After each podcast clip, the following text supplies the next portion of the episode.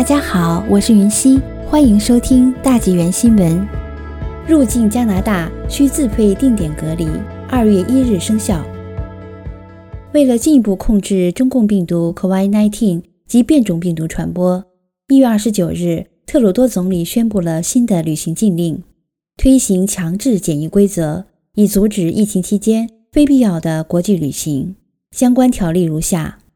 一月三十一日至四月三十日。加拿大主要航空公司取消前往加勒比海和墨西哥的服务。加拿大航空、西捷航空、洋翼航空和越洋航空也将暂停部分往返阳光目的地的航班，并为身处该地的客人安排回国航班。从二月一日起，对入境旅客实行强制病毒检测，需在指定酒店隔离三天，等待检测结果，并自付至少两千加元的费用。测试结果为阴性者，仍需在家完成十四天的隔离。通过加美陆地边境处的旅行者，需出示阴性检测结果。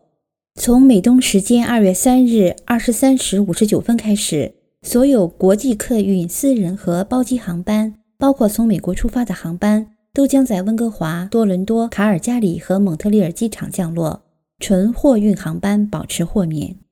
另外，加拿大首席公共卫生官谭咏诗医生表示，对在国外接种过疫苗的旅客是否仍将接受检疫规则的约束，还在讨论中。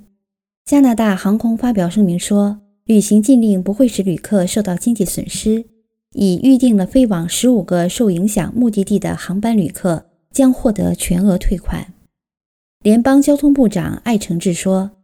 我们正在做的是，我们呼吁所有加拿大人。”取消他们的航班，不仅仅是去加勒比海，不仅仅是去墨西哥，而是去所有的目的地。